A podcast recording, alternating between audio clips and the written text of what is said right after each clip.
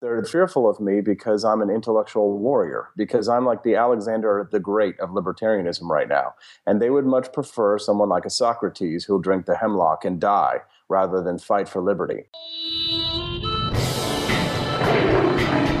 Welcome to the Lions of Liberty podcast. Here is your host, your guide, your shining beacon of liberty, Marc Clair. Why won't you come roar with me? Oh, hey guys, didn't see you there. Welcome on back. I was just humming along there. I didn't realize the show had started, but I am glad to have you back here for another edition of Lions of Liberty. This is the 197th episode of this program. Oh my lord, we are getting close to 200 episodes. You can find links to everything we discuss in today's conversation over at lionsofliberty.com slash 197. Today's show is sponsored by Health Excellence Select, an incredible free market, affordable, legal alternative to your standard Obamacare corporatized insurance. To learn more, head over to lionsofliberty.com slash health. My guest today is a former producer for Judge Napolitano's Freedom Watch. He runs the Libertarian Republic website. He has been a guest on this show before, and he is back with me today to discuss his candidacy for President of the United States with the Libertarian Party. I'm pleased to welcome back Austin Petersen. Austin, are you ready to roar? Roar! I'll take that as a yes. Awesome. Welcome back, Austin. Like I said, it's good to have you back here. And I'd ask what you've been up to, but I think we have a pretty good idea what you've been up to, and that's spending most of your time running for president. Now, I've got some questions from my listeners that I'll pass along, and we'll try to get to that later on in the show. But first, I've got a few questions of my own, starting with the obvious why is Austin Petersen running for president? Because I think that we really need someone who has got the energy, the passion, the drive, and the knowledge to take the liberty movement into the future. I think that the liberty movement is strong and powerful and can accomplish great things if we are unified in purpose. We've seen Ron Paul accomplish great things, Gary Johnson's done great things, and we've seen lots of other libertarian leaders make great strides. And I think that if given this opportunity, I can take the message forward and sell the American people on a concept that, but heretofore, they have not been buying, which is that full idea of libertarianism, economic freedom, and personal liberty. Republicans, and Democrats have been cutting those ideas in half. Republicans say, "Hey, you can have your uh, economic liberty, but no personal freedoms," you know, and the Democrats say, "Well, no, no economic liberty, but uh, yeah, personal freedoms are fine." Libertarians offer both. That's what I represent, and that's what I'm fighting to do. Now, also, the last time you were on the show, we talked in depth about the non aggression principle and, and, why you reject that on the philosophical level. That was episode 120. We'll link to that in the show notes of this program for anyone that did not catch it. In order to run for president for the Libertarian Party, you have to sign a non aggression pledge. So, can you kind of define the difference there between your philosophical rejection of the non aggression principle and that pledge that you agreed to in order to run as president for the Libertarian Party? this is multi-level conversation here. So let's just get one thing straight. Gary Johnson rejected the NAP the other day by saying he didn't know what it was and he thinks it's a waste of time. I believe John, he said it went over his head. Yeah, went over his head, and he thought that it was something that the American people don't care about. Uh, well, you know, he's half right about that. Or actually, he's fully right about that. He doesn't understand it, and Americans don't care. John McAfee, the day after he signed the pledge, said he'd have to see it before he signed anything like that. So he probably didn't pay attention to it. I fully understand the non aggression principle, and it's because I've been in the Libertarian Party for a long time and having actually worked for the party directly and having been an LP member for so long that I understand it perfectly. And the pledge is not the non aggression principle. The pledge is what David Nolan wanted people to sign so that he could prove to the government, Richard Nixon, that they were not a terrorist organization. So the pledge was a gimmick, an attempt to prove to Richard Nixon, who was going after groups like uh, the Weather Underground and the Black Panthers, that they were not a terrorist outfit. So that's what it was. And our founding fathers of the United States pledged their lives, their honor, and their fortunes and their sacred honor to bloody war with England. The LP pledges to not make the feds uncomfortable. So, uh, in terms of pledges, it's a rather weak pledge, but it's not the non aggression principle. The non aggression principle is pacifist anarchism. And there are about 10 different schools of libertarianism. Pacifist anarchism is just one branch of it. I represent another branch, minarchism, the, the school of Robert Nozick and Friedrich Hayek and Ludwig von Mises. You mentioned Gary Johnson and McAfee there as well, and, and they're clearly, as you pointed out, not that strong on the non-aggression principle either. So, not that you're not strong on it, you actually do understand it and make an argument against it, I should say. Correct. But you know, why do you think you've seemed to ruffle so many feathers in the Libertarian Party that these guys aren't getting the same kind of flack from? I mean, John McAfee until two months ago was not even a libertarian, never used the term before. Like you said, Gary Johnson basically says this thing goes over my head. I don't know what it is, and yet you're the one that seems to inspire all this anger and rage. I mean, you got the Libertarian Yep. Party of Colorado saying, well, we're not going to invite this guy to our convention because he's against the non aggression principle. So, I mean, what is it about you that seems to be getting so many people riled up? Think about it. They prefer ignorance to intelligence. They prefer someone who says that I don't understand it and rejects it rather than someone who says they understand it and reject it. Because someone like myself can make the case to people about why the non aggression principle should be rejected. That's much more dangerous than someone who says, I'm a, I have no idea what the hell you're talking about. so, yes, they're fearful of me because I'm an intellectual warrior, because I'm like the Alexander the Great of libertarianism right now. And they would much prefer someone like a Socrates who'll drink the hemlock and die rather than fight for liberty. These people wouldn't know a revolutionary if it bit them in the butt. They love the tyranny that uh, wails over them because they're lazy, they're petty. Most of them have no uh, real drive to accomplish anything for liberty, and they see me as the. They don't like me because they know I'm sincere. You know, somebody in John McAfee's campaign came up to me in Georgia and said to me this. He said, Austin, what do you want out of this?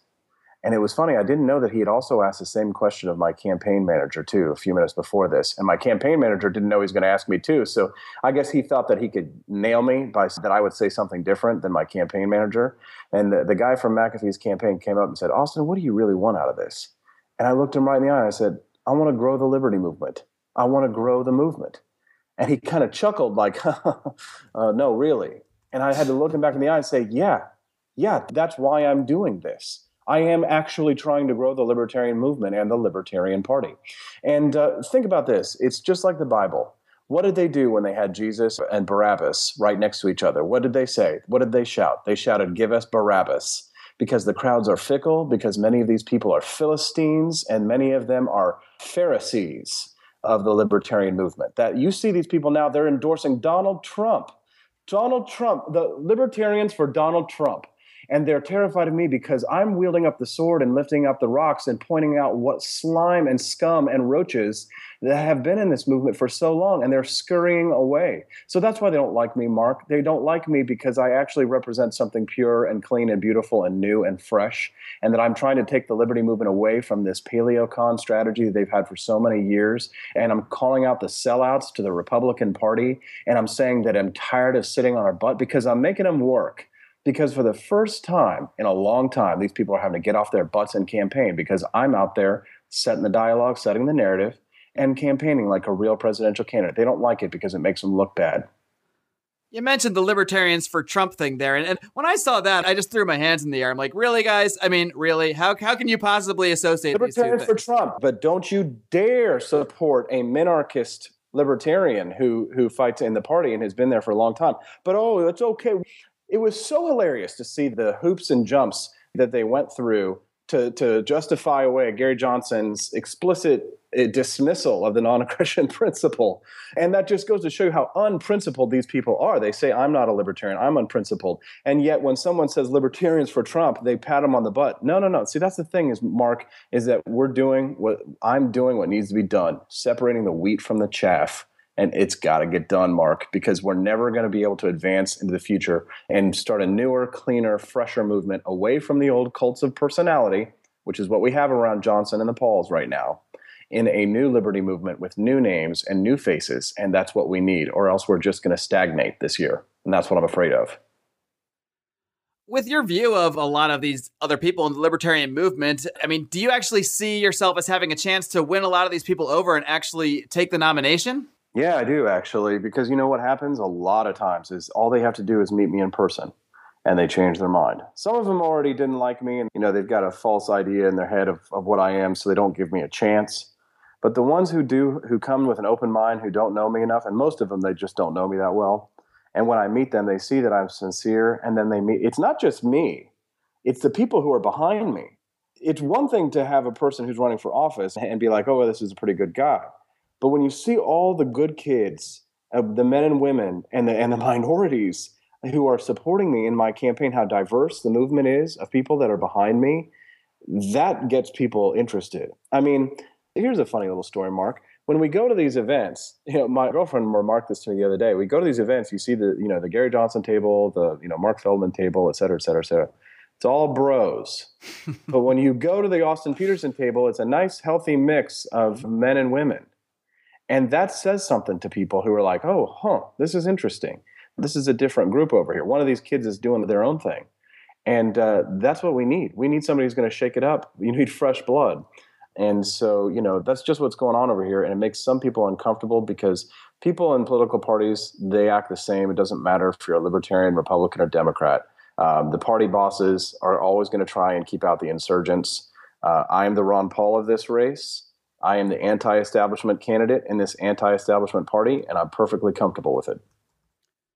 Austin, you mentioned Gary Johnson there a couple times. To many people, he is the presumed frontrunner, the uh, you might even say the inevitable nominee, according to many people. Obviously, you attempt to challenge that, but you have made Gary Johnson one of the biggest targets of your campaign. At least that's what I get from following you on social media. So, what are your biggest issues with Gary Johnson? Why are you going after him so hard, and what are the biggest areas of disagreement that you have with him? Well, first of all, because even if I lose, I'm going to make Gary more libertarian. I'm going to make him campaign. You know, one of Gary's campaign staffers, whoever, he, I don't know if he works for his staff specifically, but who was working on his behalf in Missouri, we had sat down and we had lunch together. And he said, You know what, Austin? I'm glad you're running because I'm glad you're making Gary campaign you have to understand that Gary was going to sit on his butt until the convention in May, win it, and get handed it, and then have to start his campaign zero to 60. Well, I'm sorry, you know, Donald Trump was going to sit on him anyway, but he has zero shot if there wasn't somebody gonna, that was going to challenge him and tell him he was going to eat his lunch if he didn't get out there and campaign. Because I want whoever the Libertarian nominee is to be a tiger, you know, not a lamb. So, in terms of Gary Johnson being my biggest target, yeah, because I'm trying to light a fire under the governor's butt. I like the governor, and he's a libertarian on a great many things, but not most things. Because if you look at our comparison side by side on the website I Side With, which he has been touting for years, he's been touting his results on isidewith.com. It's obvious. I am now the most libertarian candidate in this race, more libertarian than John McAfee, more libertarian than Gary Johnson. And in fact, in many ways, Ted Cruz is more libertarian than Gary Johnson. Don't believe me? Go take the quiz. isidewith.com. Gary is a big government statist on many issues which libertarians would find troubling. I knew this for years. That's one of the reasons why I'm challenging him because if I make him change his positions to be more libertarian, and if I make him campaign and he beats me, if he's the eventual nominee, it doesn't matter. I still won because libertarians will have a better candidate this year. Do you plan to support whoever the nominee is? Absolutely. Because they're clearly all better than Donald Trump and Hillary Clinton, I think. uh, well, here's the thing that's a false dichotomy. Let's talk about that for a second, Marc, sure. because I got some breaking news for you. Your readers need to go and read the Wall Street Journal today. There's an article by Gary Johnson where he says that he would support. Let me pull this quote up for you. This just absolutely blew me away. He says, Let's say I wasn't the Libertarian nominee and it was Hillary and Trump and Bloomberg. Based on what I know, I'd have voted Bloomberg, he said, even though he's hardly a libertarian. But I mean, you weigh the pluses and the minuses in my particular case, that would have been my vote. Uh, I'm sorry, but what in the HE double hockey sticks? In what universe do you ever say you would vote for Michael Bloomberg? I mean, is he saying that if Bloomberg was the libertarian nominee, which number one would never happen, but he's either saying that he thinks Bloomberg would be the nominee, which is naive and wrong, or he's saying that he would vote for Bloomberg over the eventual libertarian nominee if it wasn't him, which theoretically could be me. This isn't like quite Benedict Arnold kind of stuff, but in libertarian terms, it definitely is. Like this kind of stuff is what I've been warning people about. And uh, you know what? I've said I would support Gary Johnson if he's the nominee. I'm not so sure if he would return the favor. Well, I'd put five bucks on on the on the uh, the bet that if I beat him, that he's going to be sour grapes and walk away. Just watch. Austin, I've got one more thing I want to ask you about, and then we'll move on to some questions from the listeners. And that is your stance on abortion. And you've stated that you are the only pro life candidate running uh, for the Libertarian nomination. And yet, you've also stated, and I don't have a quote here, so correct me if I'm wrong, that you believe government should stay out of the abortion issue. So, how do you rectify that view? Because if you want government out of it, aren't you essentially pro choice by the political definition? No, because uh, abortion isn't monolithic. Abortion comes in many different questions with many different situations. It's not always just, hey, a woman going to an abortion clinic. You know, there's late trimester abortions, there's first trimester abortions, there's abortifacients and birth control pills. I mean, Catholics believe that birth control, you know, should be a crime, or at least some of the very, very hardcore Catholics are totally opposed to it. So you have to break it down on a piece by piece basis. You know, do I think that late trimester abortions, where you pull out a baby and suck its brains out should be a criminal act by law? Absolutely. And also, uh, do I think that um, RU 486 pills, which is the, um, they call it the morning after pill, do I think that those should be illegal? Absolutely not. I can't because I believe in ending the war on drugs. But in terms of what I believe is a consistent pro life ethic, I am as pro life as you can possibly be in a situation where, number one, your hands are tied because the president has no authority over abortion. So, what do you really have? You have only, in a sense, you only have a moral stance that you can take. And I would urge all people to take a pro life stance because that is what I believe a virtuous and moral ethic. And we should always try and find ways that are non governmental solutions first. Government is just like war it should always be an absolute last resort. And I see many opportunities for us to not use government to stop abortions. The number one way to do that is to sell birth control pills over the counter. So, as president, I'm only going to be in power for eight years. So, I'm going to use every single limited government method that I can to help stop abortions. That's what I plan on doing. And that's why I take that position. You can, you know, let the conservatives go in and say that they're going to create some sort of totalitarian, authoritarian government and try and stop every single abortion. Let them fight that battle. I'm going to fight the limited government battle because there are battles that you can win that are libertarian arguments against abortion. Those are the ones I'm going to fight. Does that make sense? It does indeed. And speaking of making sense, Austin, I need to take a minute out to talk a little sense into my listeners about their healthcare choices and give a plug to our great sponsors over at Health Excellence Select. Now, I don't know about you guys, but I purchased my own health insurance, so personally, I was hit by some serious sticker shock after the implementation of Obamacare. My deductible more than doubled, my premium shot through the roof, and I'm just sitting here thinking, what am I actually getting for this? I'm a healthy guy. I don't go to the doctor. I really hadn't even been to a doctor for any major medical problem in years and years and years. So why would I spend hundreds and hundreds of dollars a month and then have to spend six or eight thousand dollars in deductibles before I even see a dime of coverage for my healthcare? It just didn't add up. And it doesn't add up. It doesn't add up for most of us. But luckily, there is an alternative out there now. It's an alternative known as health sharing. And health sharing is simply awesome. I've gotten paid for every single medical bill I've submitted in full 100%. This is not a joke. After I spend $500, I get everything else back. And our friends at Health Excellence Select have kicked it up a notch. They'll do all the work for you. They will find your doctors, they will set appointments for you, they'll provide you 24 7 access to doctors via Skype, so you don't even need to go to a doctor or pay a dime half the time. Health Excellence Select is truly revolutionary, and you guys are doing yourselves a disservice if you do not look into this amazing alternative to your standard corporatized Obamacare health insurance.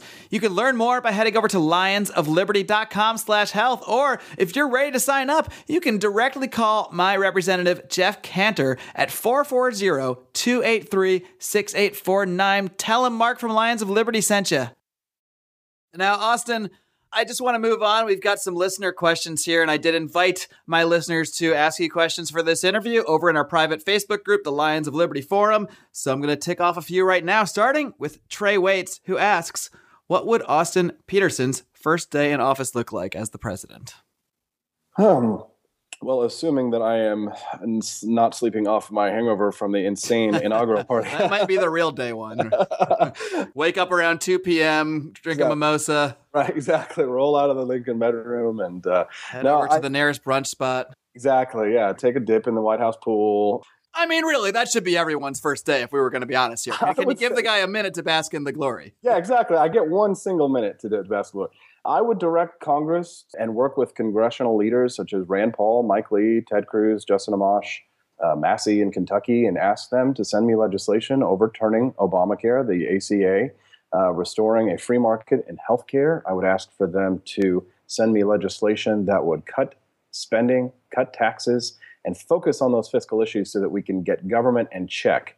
I want across the board spending cuts. Every single program of the federal government will take a haircut under my administration, or I will veto every bill that does not put us on a path towards a balanced budget. So you're telling me you would actually ask Congress to do something instead of being a totalitarian and just uh, you know making executive orders all on your own?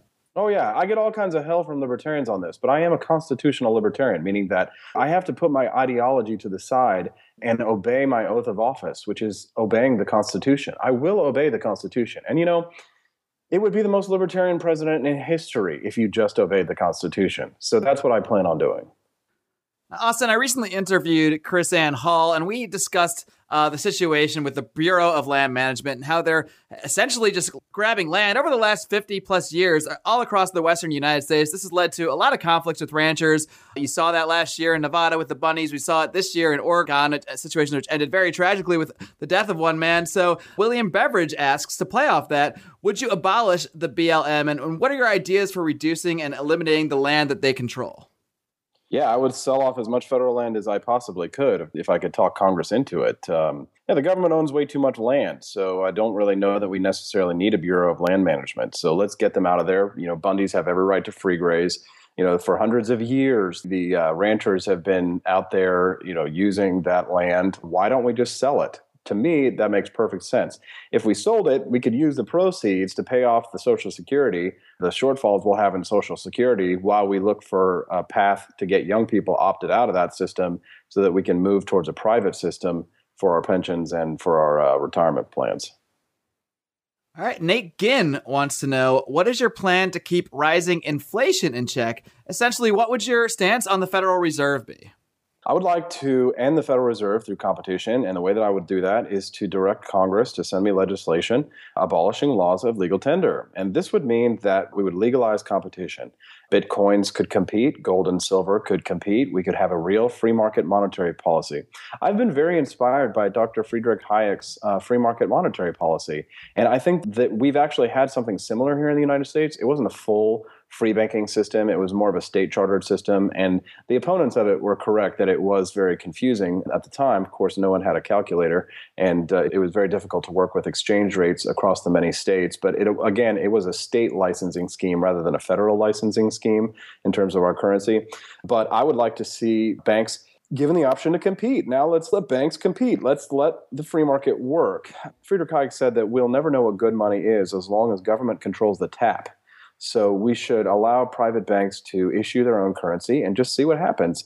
There was a man who did something like this, Bernard von Nothaus. He started the Liberty Dollar. They called him an economic terrorist for circulating gold and silver coins and gold and silver certificates to the people of his small town. There is nothing inherently violent or terrorist ish about circulating gold and silver coins. It would be a revolution if I won the White House because all of a sudden, free, peaceful people who are not engaging in any kind of crime or harming anyone through such means would suddenly be free to do as they please, provided they harm no one else. We need a free market in money. We need competition against the Federal Reserve. We need alternative free market institutions to rise up and challenge the creature from Jekyll Island. Is it safe to say that a guy like Bernard von Nothaus would be uh, one of the first people you look to pardon? People like that? Oh, absolutely. In a hot second.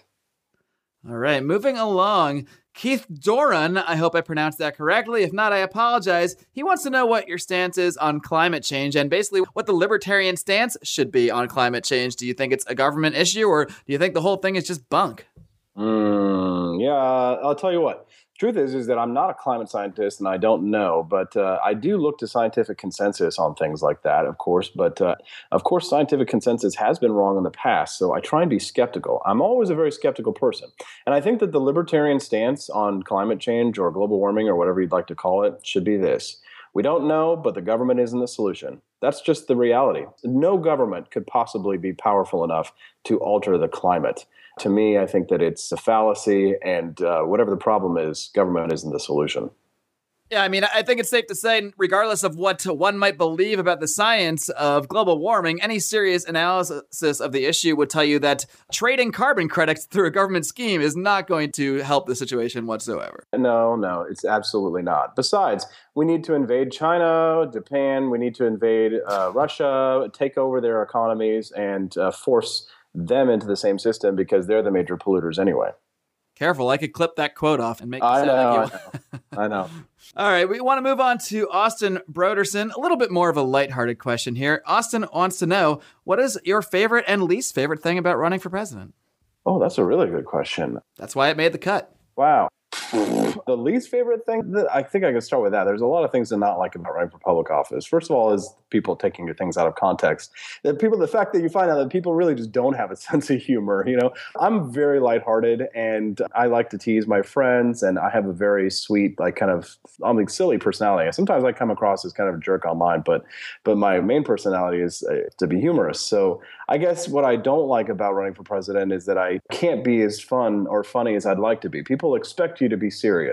They expect you to act serious, and uh, I can find humor in even the most serious situations. I've always been that way. So I guess that I have to be more buttoned down in a sense. But I understand it comes with the territory because I'm trying to represent the people of the United States, which means that I need to forego some of my uh, perhaps more mirthful sides of my personality in order to be a better representative. So I accept that. Um, what do I like about running for president? Mm, I would say it's the attention, but most of the attention is negative. I don't know. I guess you know what I really do love about it is that I get to inspire people, is that people that I've met across the country come out and say, you know what, Austin? I was a conservative Republican until I read the Libertarian Republic, and now because of your news website, I'm a full blown libertarian. Thank you, and you know, let me buy you a beer. You know, and that I get to go around and touch people and inspire them more than like podcasts like this or television appearances. I make dozens and dozens of phone calls a day to, to talk to people, to raise money, of course, but also to listen to people's concerns. And when I listen to people's concerns and I have a contact with them, it creates a bond and a feeling of trust and community.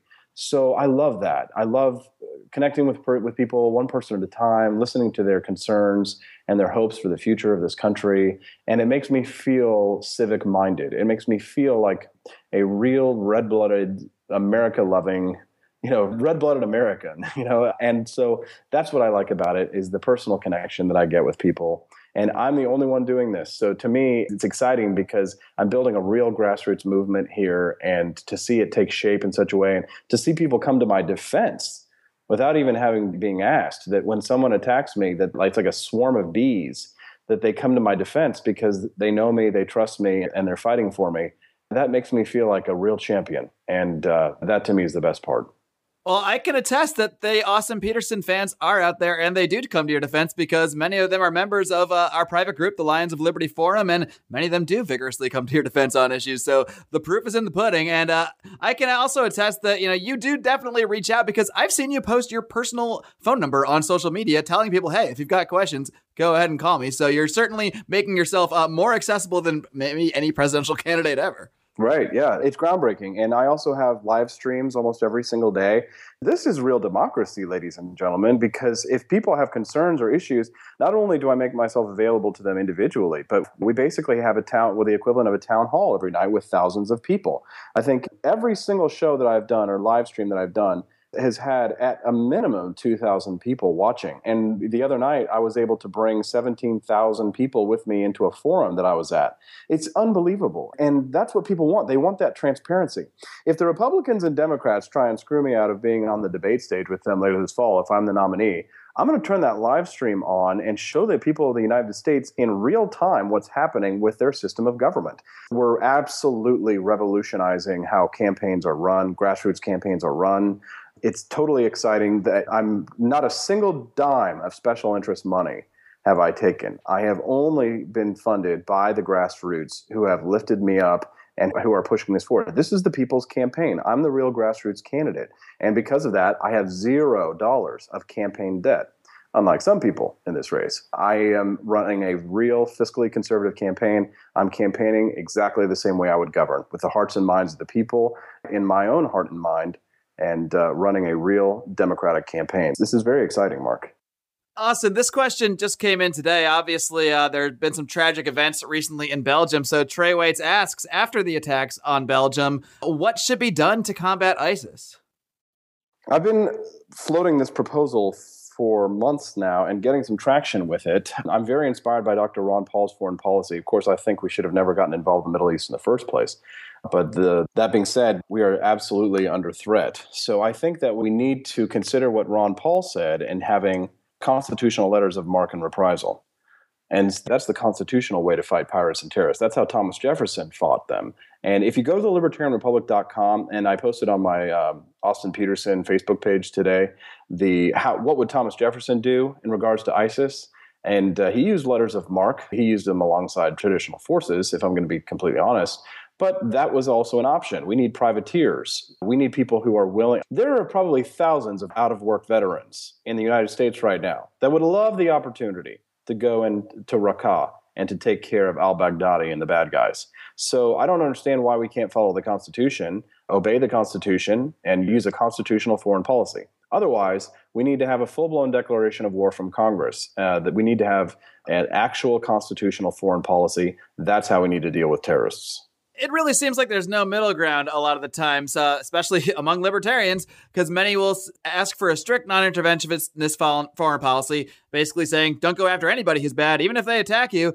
And then you kind of have the other end of things where if you want to support some kind of intervention, it's just full blown war. And the letter of marque and reprisal idea, like you said, this is something that Ron Paul has talked about. It's not revolutionary, it's not new. Like you said, it's in the Constitution. Seems like a much better idea, actually, just uh, targeting specific bad guys as opposed to just invading any country bad guys happen to exist in. Absolutely. That's what I think is a reasonable middle ground. It's what we really need to be going looking at.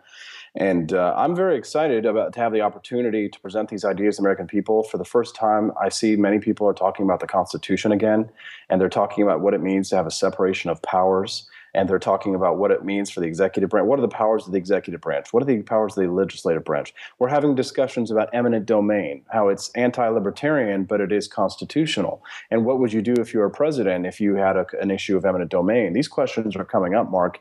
I mean, I feel like I'm winning every single day because I'm doing what I want to do, which is spread liberty.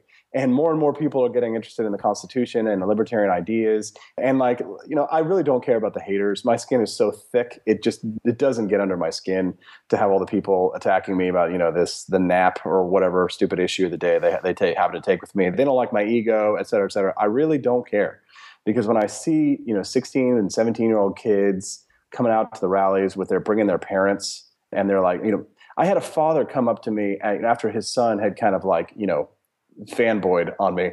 And his father came up to me and said, Thank you for getting my son interested in politics.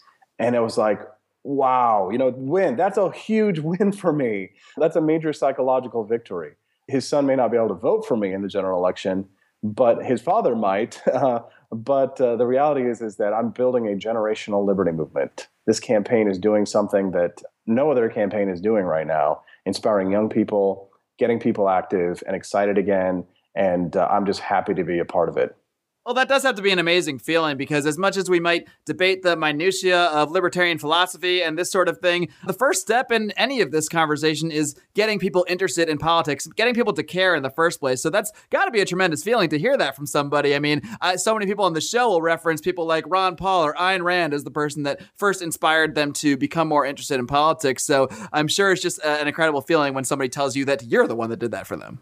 Yep, eh, absolutely. Exactly. Yeah. I never thought I would actually be in that position. I just always, when I first started getting involved in mainstream politics, I was doing grassroots volunteering for Ron Paul, just doing whatever I could to help propel his campaign forward. And then one thing sort of led to another, and I, I kind of fell into this situation. But every man has meets his moment. People ask me, you know, why are you running for president? I looked at the timing and I said to myself, this is probably the time when I need to do something like this because I'm needed. You can tell when you have purpose in your life and you you feel yourself drawn to something, you know that it's the right time.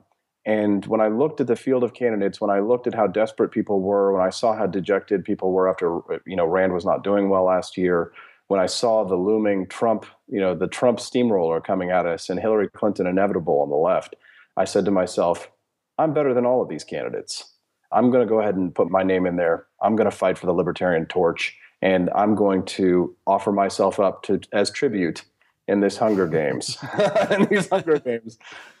Well, Yeah. let's hope it doesn't get as extreme as the Hunger Games, but sometimes it feels that way in the political arena for sure. Now, Austin, just one more question. I got to squeak in here. I have to. From Kyle Anzalone, he wants to know Do you have any plans to drop acid with John McAfee? Uh, can I- Because for those that don't know, he did actually offer you to uh, come and drop acid with him on a, a recent uh, libertarian debate. I hope this is the only time I ever have to use this politician's comment. I'm going to tell you right now, no comment.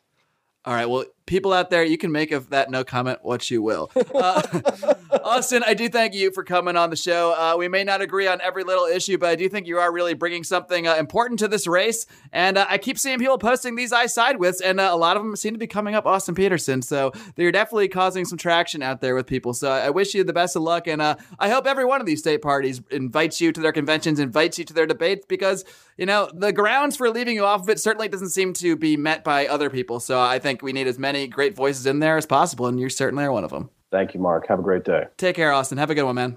Bye. All right, folks. I hope you enjoyed my conversation today with presidential candidate Austin Petersen.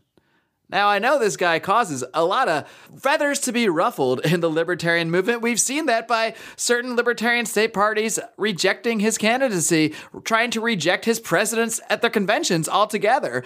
And frankly, I just don't see the reason why, because look, if you're comparing him to everybody else, and look, I don't agree with Austin on everything. We've discussed this.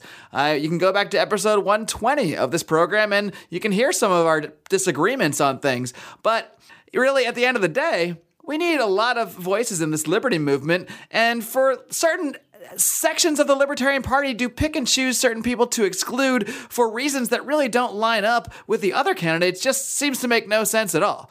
Now, to me, Austin seems like a pretty sincere guy who is trying to do what he's doing and build a liberty movement and is being sincere in his run for president. Now, you might not like his methods, you might not like a lot of his statements, you might not like his positions. That's all well and good. But I do think he's a voice worth listening to and a voice worth conversing with, and that's why I conversed with him here today. And now you guys heard a lot of questions today from listeners of this program, and you may be wondering, well, how come my question isn't in there? How, how do I get questions to your guests? Well, an easy way to do that is by joining our private group on Facebook. That's the Lions of Liberty Forum. Just type Lions of Liberty Forum in your little search bar on Facebook. It should just pop right up. We'll also, of course, link to that in the show notes for this program over at lionsofliberty.com slash 197. Another way you can connect with me if you're not a Facebook guy, no problem. There are several ways you can connect with us. You can also find us on Twitter at Lions of Liberty. Our main Facebook page, I shouldn't leave out, is found at facebook.com slash Lions of Liberty. Please do connect with us there. But if you just aren't a fan of social media, no problem. You can also email me, Marc M-A-R-C, that's M-A-R-C, no K guys, Marc M-A-R-C at lionsofliberty.com. I'm happy to take any suggestions, questions, criticisms, whatever you got. I'm just happy to have you a part of this conversation. Now, speaking of the Libertarian presidential race and the Libertarian debates, well, there is actually, amazingly, a Libertarian presidential debate being nationally televised this coming weekend on Fox Business. Of course, leave it to the Libertarians to screw everything up, at least for me, because this weekend, this Friday, I'm going to be out of town. Brian McWilliams, another guy here on these shows, is going to be out of town. We're just not going to be in a position to watch this thing this weekend. However, as you know, we've got quite the extensive crew here at the Lions of Liberty, and we've gathered a crew to dissect that debate. It will be led by Felony Friday host John Odermatt. He will have a group of Lions of Liberty watching and analyzing this nationally televised libertarian debate, which will include Austin Petersen as well as Gary Johnson and John McAfee. No report on whether Anybody will be doing acid before, during, or after this debate. That remains to be seen, but it should be interesting either way. So we do encourage you to come back next Monday for a recap of the Libertarian presidential debate. Of course, between now and then, you've got another great edition of Felony Friday this coming Friday in your Lions of Liberty podcast feed, a weekly look at the broken criminal justice system. Do not forget to subscribe so you don't miss any episodes. Subscribe on iTunes, subscribe on Stitcher. If you enjoy listening on YouTube, all our shows are up on our YouTube channel as well. You can subscribe to us there. If you like listening on your Amazon Echo, you can just yell at that thing, Alexa,